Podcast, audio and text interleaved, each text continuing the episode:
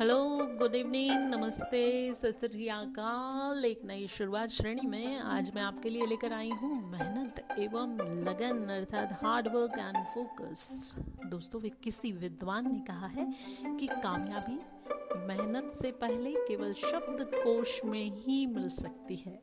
मेहनत, अर्थात hard work का अर्थ केवल शारीरिक काम से नहीं है मेहनत शारीरिक व मानसिक दोनों प्रकार से हो सकती है।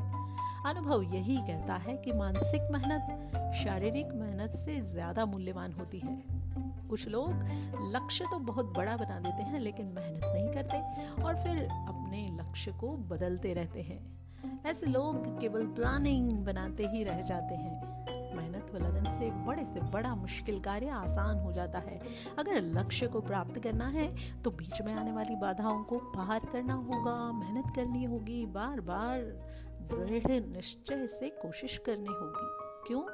क्योंकि असफल लोगों के पास बचने का एकमात्र यही साधन होता है कि वे मुसीबत आने पर अपने लक्ष्य को बदल देते हैं। कुछ लोग ऐसे होते हैं जो मेहनत तो करते हैं, लेकिन एक बार विफल होने पर निराश होकर कार्य को बीच में ही छोड़ देते हैं। इसलिए मेहनत के साथ साथ लगन व दृढ़ निश्चय का होना भी अति आवश्यक है।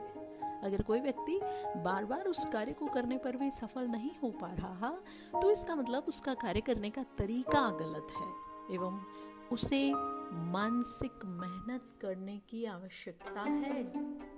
Thank you have a nice day